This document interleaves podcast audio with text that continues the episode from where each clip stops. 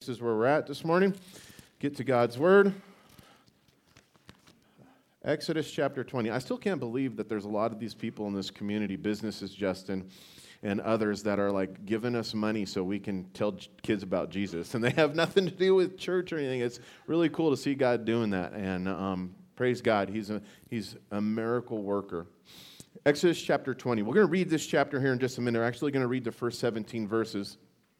And, and for, just to give you a heads up, we're only going to get through seven verses this morning. seven of the 17, it's not even the whole chapter. So when we began last week's study, I pointed out, we were in chapter 19. When I started, when we did last week's study, I pointed out how, that we had entered now into a section of Scripture which accounts how God was claiming the children of Israel as his own by entering into a covenant relationship with them, uh, a covenant with them. And, and there's very much similarity between a lot of the things that we read here and what God's already, what God's done for us through his covenant that was, that's rooted in the, the blood and the work of Jesus Christ. We too, God's made us his own through a covenant. And a covenant where he said, I love you and I'm going to make you mine and I'm going to do that through the work of Jesus Christ. Now, the covenant that God made with his people, Israel, is a little bit different, but we're in this section where it's all being laid out. And back in chapter 19, God spoke to Moses while he was on top of Mount Sinai. And you know, I counted this up. I think Mount Moses went up and down that mountain nine times during this two chapter thing. And, and it may explain a little bit why Moses in the last chapter, when God was all, go back down and tell them to, to not come. And he's all, I just came up, God. And now you want me to go back down and then come back up? And there's a little bit of humor in that. But, but nine different times. And this is the first time in chapter 19 where he's on the message, mountain and God gives him a message. He says, he says, Go back down and tell my people, the children of Israel, and, and tell them these things. And, and God gave them an invitation. He invited the children of Israel, the Hebrew people, into this covenant relationship with him. And the awesome thing about that is, that in doing so, God promised to make the children of Israel his special treasure. And, and, and he said that they would be to him, to him. This is how God would see them as a kingdom of priests and a holy nation. And, and, and we've been studying about the children of Israel up at this point, and they were anything but that, were they not? They're a bunch of knuckleheads. But we talked about that in the week in 1 Peter. Peter writes and he says, That's what God sees us as a, as a special people, as a chosen generation, as a holy priesthood. And you know, and if you looked up in the, yourself in the mirror today before you got up, you, sometimes you're like, what is, what is God, how does God see that in me? But he sees us, he sees that in us, this, these special treasures that we are because of his great love for us, because of his great love for you. He sees you as special and chosen, and he desires to have this relationship with you. And so, as we were, we were studying about that, we know that, that God said, for at least for the Hebrew people, He said, if you wish these, have these things, if you wish to be my special treasure, if you want me to, to consider you and see you as a kingdom of priests and a holy nation, He said, this is what you need to do. You need to obey my voice and keep my commands. That was the crux of it. And we read that when Moses brought this message to the children of Israel who were camped at the foot of, of the mountain of Mount Sinai, it says that they all answered together and said, All that the Lord has spoken, we will do. Now, God's desire was for his people to personally enter into this covenant relationship with him. Personally. You know, Moses, was the intercessor, and, and Moses had been the one that had been communing with God and, and, and delivering the messages throughout this time. They hadn't heard God or seen God or any of these things, but yet they were going forward by the, by the evidence and the manifestation of God and how he had gone to deliver them. But God wanted to do something different. He wanted to call them into this covenant relationship personally. I love that because that's what God does for us today intimately, personally to where we hear his voice. And so, so what, what God did here is he had commanded Moses to go back down the mountain again after Moses had given his response to the people's response. And he commanded the people to prepare themselves for three days, and we talked about those preparations. And he said, In three days, then the, the whole of the people were to gather themselves together near the base of the mountain. And God says, as God said he would come down and that he would speak to Moses, but he would do so he would do so in the presence of the people so that they could hear for themselves what God was saying, what God was commanding, what God was speaking, how he was calling them. And so, with that, we read here now in chapter 20 and continuing on in chapter 20, it says this It says, And God spoke all of these words. These are the words that the people heard. He said, I am the Lord your God who brought you out of the land of Egypt, out of the house of bondage. And you shall have no other gods before me. You shall make you shall not make for yourselves a carved image, any likeness of anything that is in heaven above, or that is in the earth beneath, or that is in that is in the water under that is in the water under the earth. You shall not bow down to them, nor serve them, for I am the Lord your God. Am a jealous God, visiting the iniquity of the fathers upon the children to the third and fourth generations of those who hate me but showing mercy to thousands, to those who love me and keep my commandments.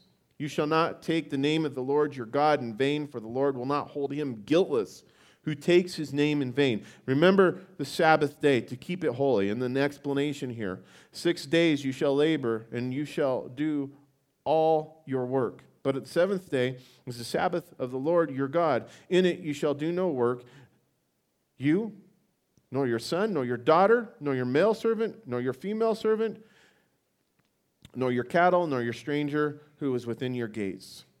For in six days the Lord made the heavens and the earth, the sea, and all that is in them, and then he rested in the seventh day. Therefore the Lord blessed the Sabbath and hallowed it. Honor your father and your mother, that your days may be long in the land which the Lord is, is giving you. You shall not murder. You shall not commit adultery. You shall not steal. You shall not bear false witness against your neighbor. And verse 17, you shall not cover your neighbor's, covet your neighbor's house.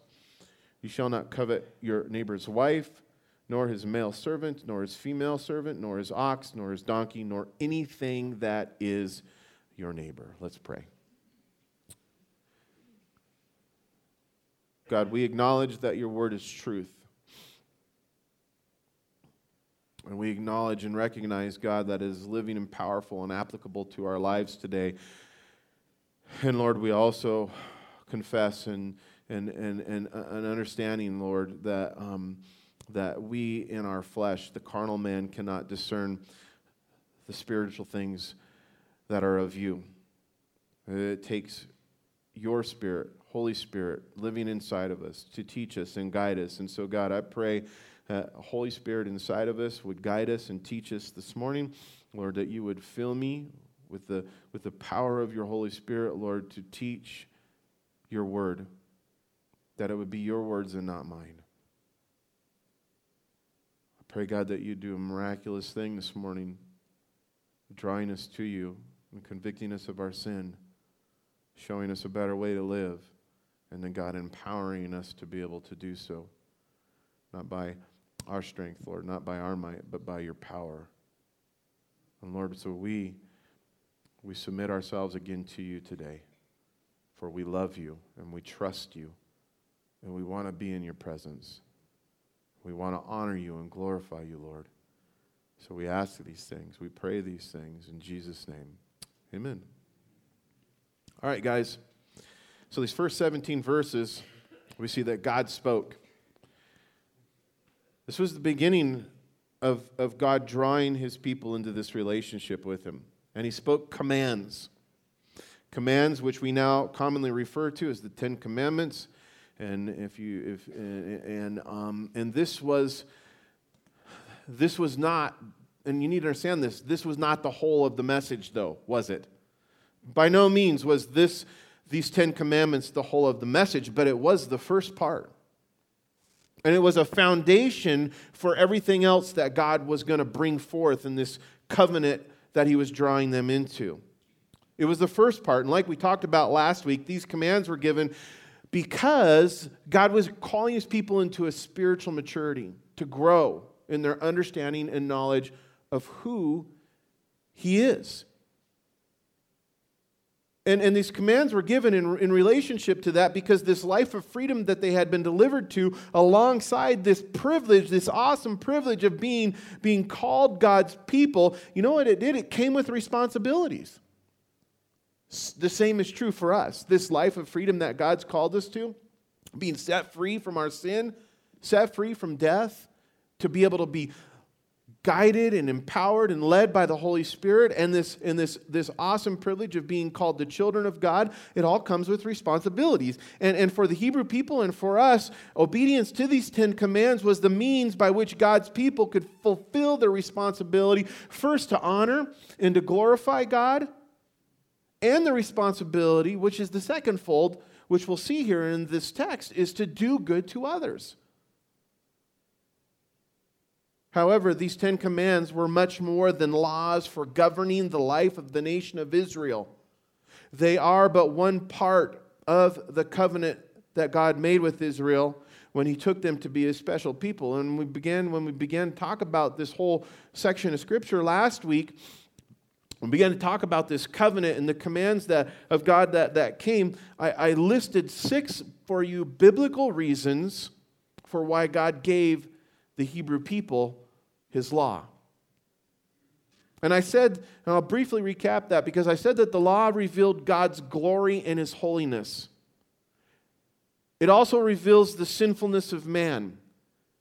And James says that when we stand before God's word, it reveals our sin like a mirror.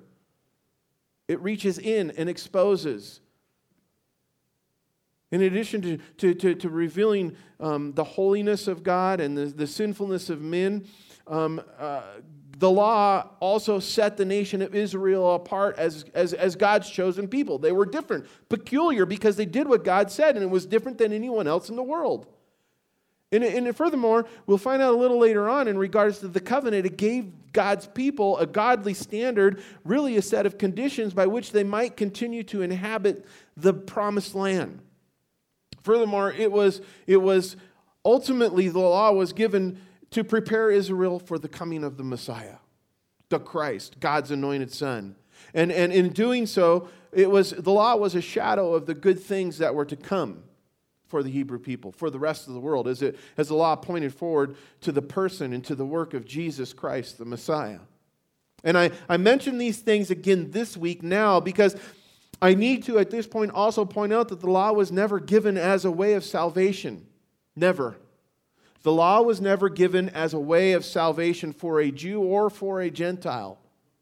And Galatians chapter 2, verse 16 confirms this by telling us this. Simply, it says this By the works of the law, no flesh shall be justified. And in Ephesians chapter 2, verses 8 and 9, it makes it clear that salvation is not a reward for good works. Why? Because we'd all be up there boasting. Ha ha, look what I did to get here. It says it's a gift of God through faith in Jesus Christ. And even though the law reveals God's righteousness, because it does, and it demands righteousness because it does, it, according to Galatians chapter 2, verse 21, cannot give righteousness. But in 2 Corinthians chapter 5 verse 21, we're told that Jesus can make us righteous according uh, Jesus can make us righteous and according to Hebrews chapter 10 verse 22 specifically told as in relationship to even the communion that we remembered this morning of the work of Jesus Christ that it is his blood that cleanses us from all sin and unrighteousness. So, God's law for the Jew and for us today is the means by which God shows us our sins and strips away any ounce of self righteousness that we may think we have before God so that we ultimately, so that all of mankind, so that every single person who Christ came to die for would cry out for God's grace, for God's mercy, and for the gifts of the salvation that comes through his Son, who said ultimately in Matthew chapter 5, verse 17, that he came to fulfill the law. Came to fulfill it. But even though Jesus has fulfilled the law for us and set us free from the sacrificial and the ceremonial systems of the law, I'm here to tell you this morning that the moral content of the law still remains. And there's a lot of confusion within Christendom today on how that all works and comes together. for a believer who's been set free from the law, not under the law. But the, the moral content of the law still remains, and there's principles and, and, and, application for our lives to guide us. And as we study through these Ten Commandments, we need to see that even though all of them um, uh, that even though all of them deal with our responsibilities towards God, right? This is a responsibility kind of a thing. The first five guys deal with man's relationship to God. You may have heard that before. Specifically, directly, the first five deal with our relationship to God. This, this God word part and while the other five, the last five, deal with man's relationship to one another, you and I. First to God and then to one another. And this is important because, listen, this is important because how we relate to others depends upon how we relate to God. If there's a problem in your marriage relationship, usually it's because there's a problem with your relationship to God. And, and, and, and, such is the case among us. Because if we love God and obey Him, you know what? We're going to also love our neighbor. If we obey God and love Him, then we're also going to love one another. And we're going to serve them. And this is, explains why Jesus would tell us in Matthew chapter 22, the very end of the chapter, I think it's verse 40. And, and a few verses before this, he says, he says, the whole law, all of the law hangs on these two commands. You guys know it. Love the Lord your God with all your heart, with all your soul, and with all your mind, and love your neighbor as yourself. I think that's important for us to, to, to set our minds in as we begin to study out these Ten Commands that God has given. And as we begin to navigate through these Ten Commands, I want to first point out that the phrase, the Lord your God, right? It's there in the scripture many times. Matter of fact, it's repeated five different times.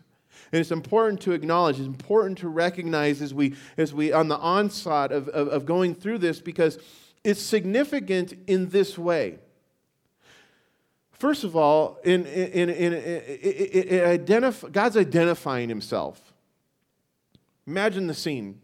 We're told that the smoke comes down, the mountain's consumed in fire, all these things. Moses is standing there. The people are at the bottom. They're trembling. They got barriers around for people to only go so far. They got archers and, and people waiting that if, if an animal or one of them happened to cross past this line, they were going to get shot with the arrows and killed. They couldn't come into the presence of God. And then, and then God begins to speak, it says, in the thunders, in the thundering and they hear the voice of the Creator, the Almighty God. And he says this to them The Lord your God.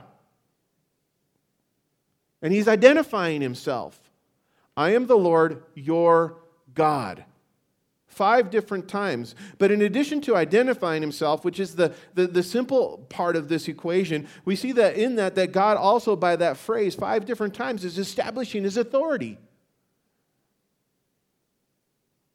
I'm your God.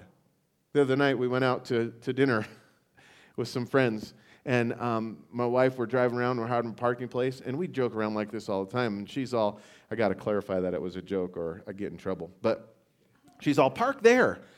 And I'm like, I'm like, I'm not parking there. You're not the boss of me.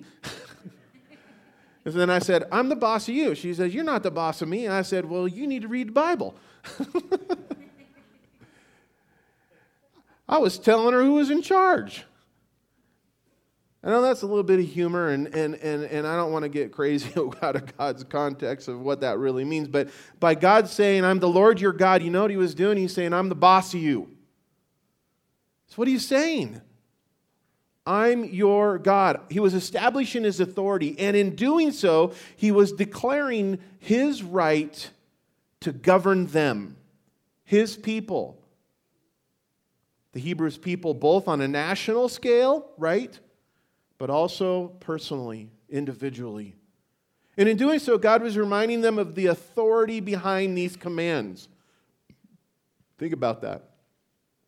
With these five statements of the Lord your God, ultimately God was God was reminding them of the authority behind these commands. Because what what what How good is a command without an authority behind it? It's like this when you tell your, your, your, one of your kids to go tell your other kids to do something, you say, What? Tell them, I said so. Because if they go over there and say, you need to stop doing that, especially if it's one of the younger ones, they're going to get pushed down into the dirt and go, who are you to tell me? But if it is, dad said, stop doing that, there's some authority behind the command. And, and, and that's key, guys, because we live in a society today where we claim, I don't mean just the church, but the United States of America, we claim to be a, a country of, of, of Christians. We're a Christian country. And yet we've completely adulterized and, and, and defiled these Ten Commands because they're not in our schools, they're not in our courtrooms, we don't adhere to them. We, com- we completely deny them and the authority and the power behind them as a, as a nation, as a country. And look at what's happened. I mean, that's a whole other Bible study. I'm not going to go there. But but my point is, is, is when we understand authority behind them, we see the relevance, relevance we see the importance of them, and, and, and for our own personal lives, just not on a bigger scale, we have to understand that, that these words that God spoke to Moses in the presence of all the people, they weren't 10 suggestions given by a friendly counselor. well, I think you probably should honor the Lord your God. Probably shouldn't lie. They weren't suggestions. But yet, guys, really in our lives, isn't that somehow, sometimes how we kind of look at them? For me, that, that, that comes out to like, yeah, that, that speed limit suggestion that says 65 miles an hour. It's, it's not a suggestion, right? It's, it's, a, it's, it's establishing and defining the law, the limit.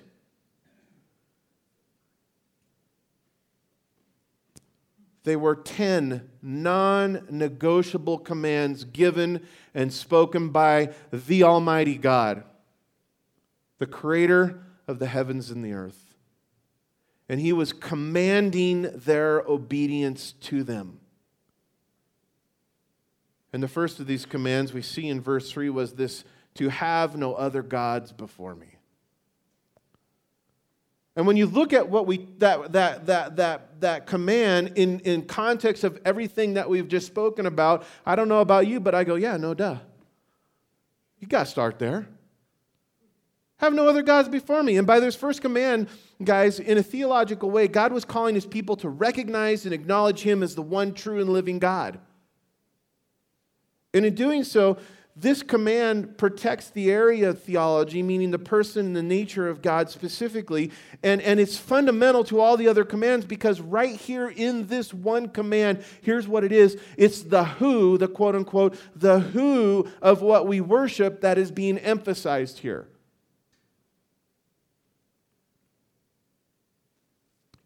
Keep in mind, the Hebrew people had been living in Egypt with the Egyptians who worshiped many gods for centuries 400 years, we're told, from one generation down.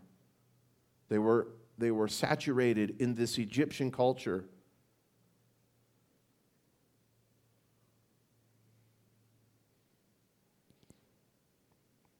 And God had demonstrated that, that, that through their deliverance from Egypt, He had demonstrated clearly and concisely to begin with, up to leading up to this point, his power over all of those false gods.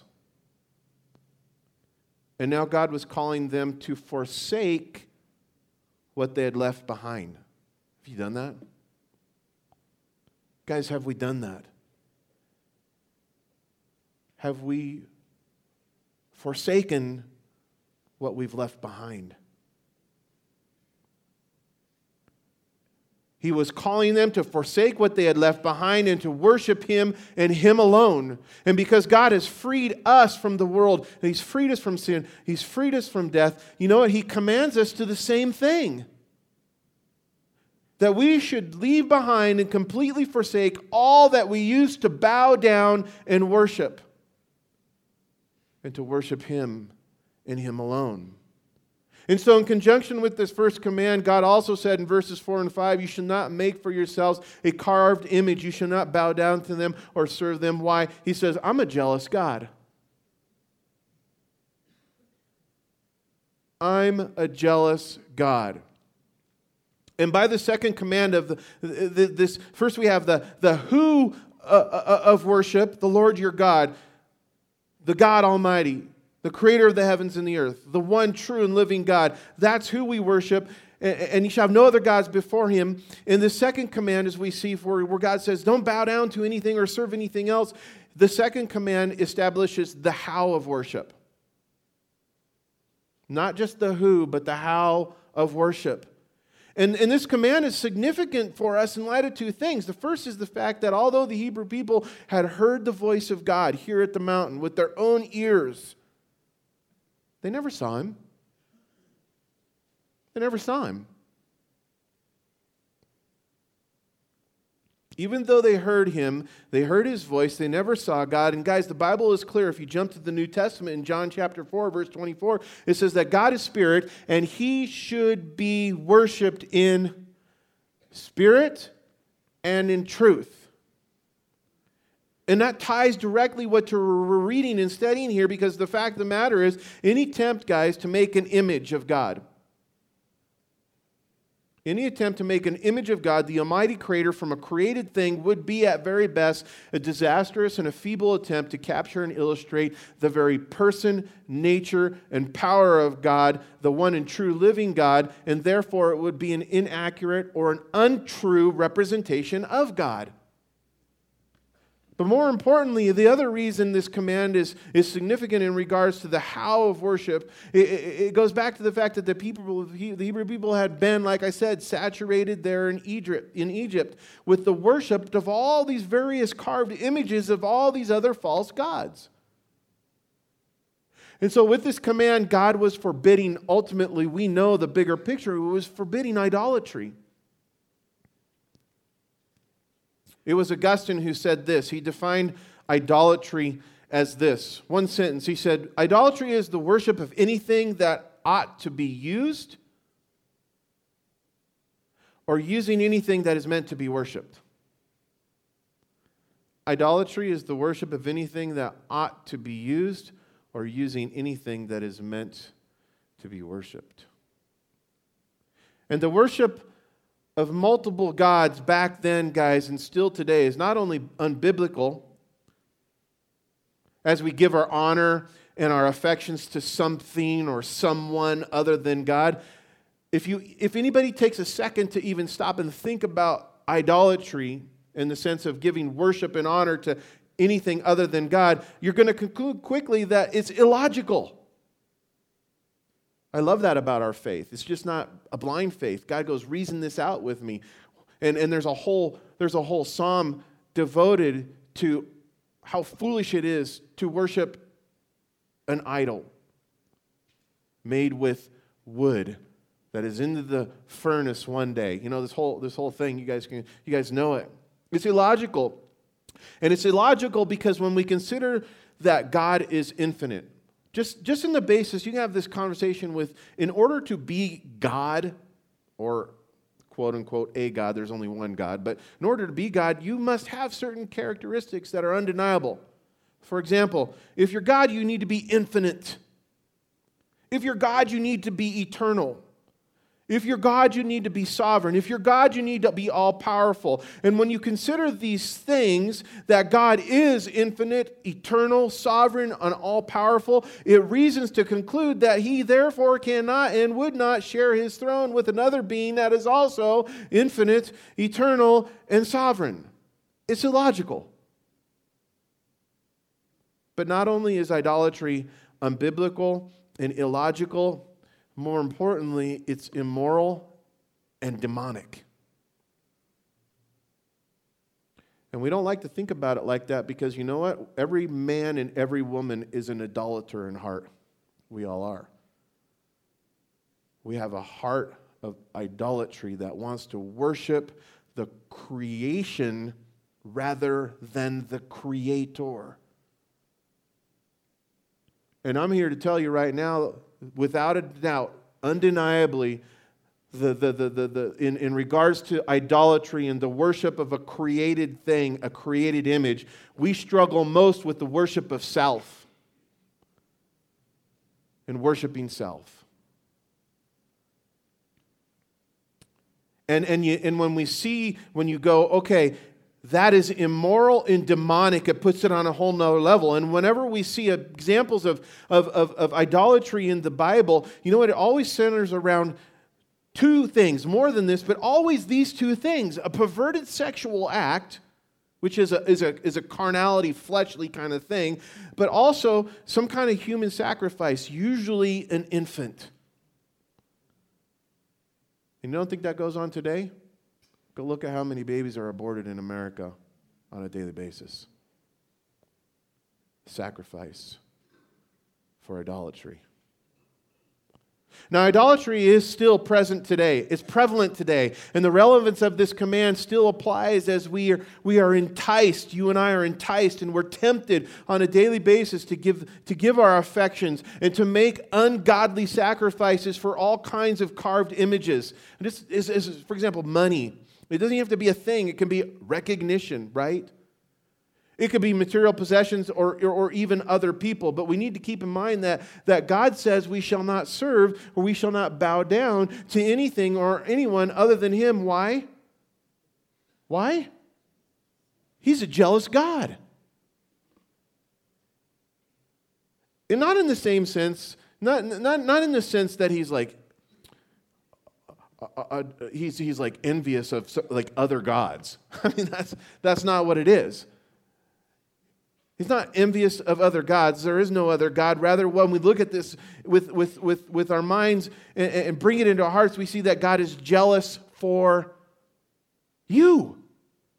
He's jealous for me. He's jealous for us. He's jealous for our affections. And the Bible says it over and over again. Just, just he's jealous in the same way that a spouse would be jealous for their mate. And because of this, scripture graphically equates, equates idolatry over and over and over again. He likens it to, to spiritual um, adultery. In light of this, we should, we should not only see that God's commands the, the, the exclusive love of his people here by this command, he does. He commands or demands our love exclusively. But that's not all that we should see. We should see this when he says, For I'm a jealous God. I'm jealous for you. I love you. What we need to see by this command is that he greatly desires. He desires us. He deserves it and he desires our love. God desires you. He desires us. Now, in verse 7, we have this third command. And God said, He said, We shall not take his, his name in vain. For the Lord will not hold him who does so guiltless. And a lot of people think that this command means to not use the name of God as a curse word. And, and you shouldn't. But that's not the, the breaking of this specific command. As a matter of fact, the Bible says that's just that's a that's an act of blasphemy. Not that you want to do either one, okay? It's an act of blasphemy to take the name of the Lord and to use it as a curse word. And so we can see by that that it's not directly tied to this command. Rather, this command has more to do with calling upon the name of God in an unworthy way, in an unworthy cause, or in, in even um, uh, religious lip service. In other words, this command can be violated by, by, and we see this later on as we study it out further, and God will, will, will, will expound and, and, and, add some things here, but it, it, it specifically in regards to making a vow or a promise and swearing by the name of God to keep that vow or promise and then not to do so. That falls under the, the, the, the realm of this command. Also, this command can be violated by taking the name of God uh, uh, uh, through this declaration, like we all have, of saying, I've become his child. I'm a Christian and I'm a follower of his ways, and yet we continue to live openly and blatantly and rebelliously in opposition to God's way. And in doing so, we tarnish the name of the Holy God. Now, are we going to sin? Yes, we are. That's different. But even in our sin, we can tarnish the name of God. So we need to be careful. We need to consider this. The point is, a name stands for a person's character, does it not? Maybe more so 40 years ago. but for me, it's true. In my life, in my family, in my home. And hopefully it's true in your life, in your family, in your home, that your name, your family name, your name means something. And a name stands, is supposed to stand for a person's character and a reputation, what you are and what you do. And when someone says a person has a bad name, we usually know that they're, they're, they're, they're making a, a judgment or a criticism towards their character and giving a warning that they can't be trusted. That guy has a bad name. And because God is the greatest being in all the universe, his name is the greatest name. And even in God's word, it says that he esteems his name. God holds his name in, in, in, in, such a high value, he esteems it, he says, even above his word. Even above his word. And we know how important God's word is. But, but if God's name wasn't something that, that brought forth trust and integrity and value when you think about it, then what is his word? The same thing too with me or you. If if if if my, if, if my character is not reflective of a, of a trustworthy and honest person, my name, then what good is my word? And so God esteems his name higher than his word because his word is validated by the fact that God is honorable and trustworthy and reliable and faithful and good and kind. It's his name. It's his name. And it's the greatest name. And it must be honored, guys, by the words that we speak and, and ultimately by obeying his voice, by obeying his commands. And when we do that, we honor God's name. We reflect who God is to other people, and they get an accurate depiction of the God that we know, the God of the Bible. But when we don't, his name's tarnished, and we've broken these commands. Another one of his commands, and we're going to end with this this morning. Another one of his commands is to remember the Sabbath day, to keep it, to keep it holy. It wasn't too long ago that I did a topical study on the Sabbath, so I'm not on Sabbath day, Sabbath day rest. And I, am not going to spend a lot of time going into all the details. It's going to be a very touchy subject, but I do want to remind us that the word Sabbath simply means rest. The Hebrew word Sabbath means rest. Rest. And the Sabbath tradition, guys, it was already a part of, of, of Israel's life before God even commanded it at this time. But now God made it a part of not only Israel's law, but a part of their covenantal relationship with Him. Did you know that's a huge aspect of our covenantal relationship with Jesus Christ? Because through our covenant relationship with Jesus Christ, we enter into His rest. His rest. And the important thing for us to understand is that God commanded here a day of rest in order that it might be, it says, kept holy. It, and, and, and, that gets so, so, uh, I, don't, I don't have time to get started. Anyway, in other words, it was a day, it was a, let me reiterate that. A day of rest. Why? In order to keep it holy. To keep it holy. And a lot of people, I'm going to say this, a lot of people will think that they're honoring God with a day of rest, and there's nothing holy about it. Nothing. Believers, guys, we do this. Because we make that day of rest all about us rather than all about God. In other words, it was a day that was set apart from all the others to take a break from the everyday labors of life in order to have intentional worship and fellowship with God. A day of rest in order to keep it holy. John Calvin put it like this I'm not a Calvinist, but I like John Calvin. And John Calvin put it like this, and he said, God did not command men simply to keep holiday every seventh day, as if he delighted in their inactivity but rather that they, being released from all other business, might the more readily apply their minds and their hearts to the Creator of the world. I love that. And in light of this, we should also consider how this applies to our lives today, since there are many who view this command as exclusively and wholly and only applying to the nation of Israel, the Hebrew people. Simply because it's the fourth of the Ten Commandments, and because we as Christians, as we already talked about it, are no longer under the law, as it says in Galatians chapter 3, verse 10, and in Romans chapter 3, verse 19. And clearly there is or there are different views on how or even if the, if, if the keeping of the Sabbath day applies to our lives today within Christendom. And basically, there are three main viewpoints. There's different variations of this, but these are the three umbrellas today. There are some who say that Christians should strictly observe the Sabbath, which is a Saturday, as ordained by God at creation and in the Mosaic Law. The second point of view transfers the Sabbath day observance to Sunday, the Lord's Day, making it a Christian Sabbath. And lastly, there are some who say that the Sabbath was a part of the law exclusively from Israel, like I said, and since we're not under the law, it's not applicable to the church at all or to a Christian's life. And sadly, I think this is probably the view of most evangelicals in our day today. However, from what I read in Scripture, I think it's safe to say that the Sabbath, the Sabbath, as it relates to a specific day, meaning Saturday or Sunday, is not where it lies for a Christian.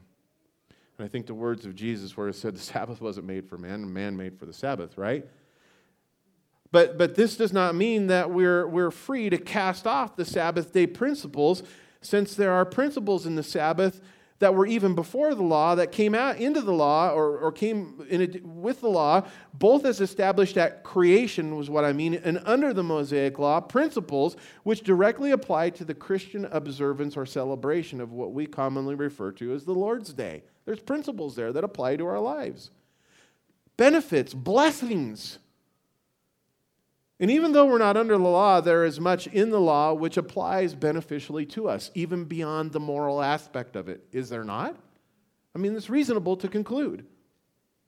And the fact of the matter is, is the prevailing view which sees Sunday as a day to go to church and then to do whatever you please it's, it's robbing us, God's people, of the blessing that God intended for us as brought forth in this, in this text here, not only at creation, but through the Mosaic law by setting a day, one day out of the week apart, one day in seven, to cease from our work and to focus on our Creator, our Redeemer, our Father, our friend, our Savior who loves us. Justin, if you want to come up, we're going to end with this. So, the principle of the Sabbath stemming from both creation and the law has application for our lives today.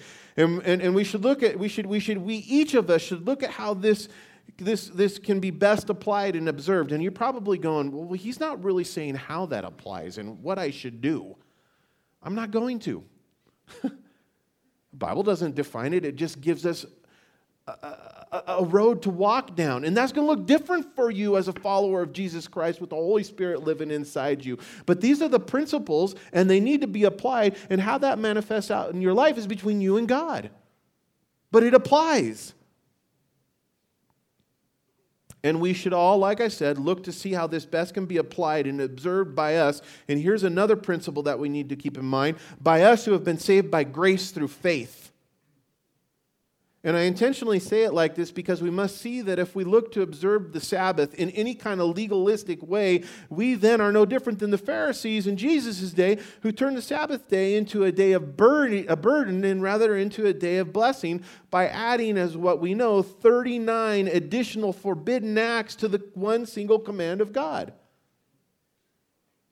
And speaking about this very thing, guys, Martin Luther, who I like also, wrote and once said this. if anywhere the day is made holy for the mere day's sake, okay? If anywhere the day is made holy for the mere day's sake, if anyone sets up its observance on a Jewish foundation, he says, then I order you. Work on it, write on it, dance on it, feast on it. to do anything that shall remove this encroachment on your Christian liberty. Martin Luther was a rebel. Guys, so rather than seeing the keeping of the Sabbath day as an act of obedience to the law, we need to view the Sabbath day as a gift from God. That's the principle. Not as a duty to be fulfilled. And guys, as we stop here and we even look back on the first of these four commands, guys, that's the case with everything that the Lord asks us to do. These are gifts. These are gifts from God. And He loves us, and He desires that it goes well with us. Father, thank you, Lord, for your word, for this covenant relationship that you've called us into. God, that we're saved by grace through faith, that you've forgiven us. Lord, that you love us. Pray, God, that we would take these things and just and just blanket the whole world with it. Everybody we come in contact with, that they would see the joy and the hope and the peace and the life that we've received from you. We pray these things in Jesus' name. Amen.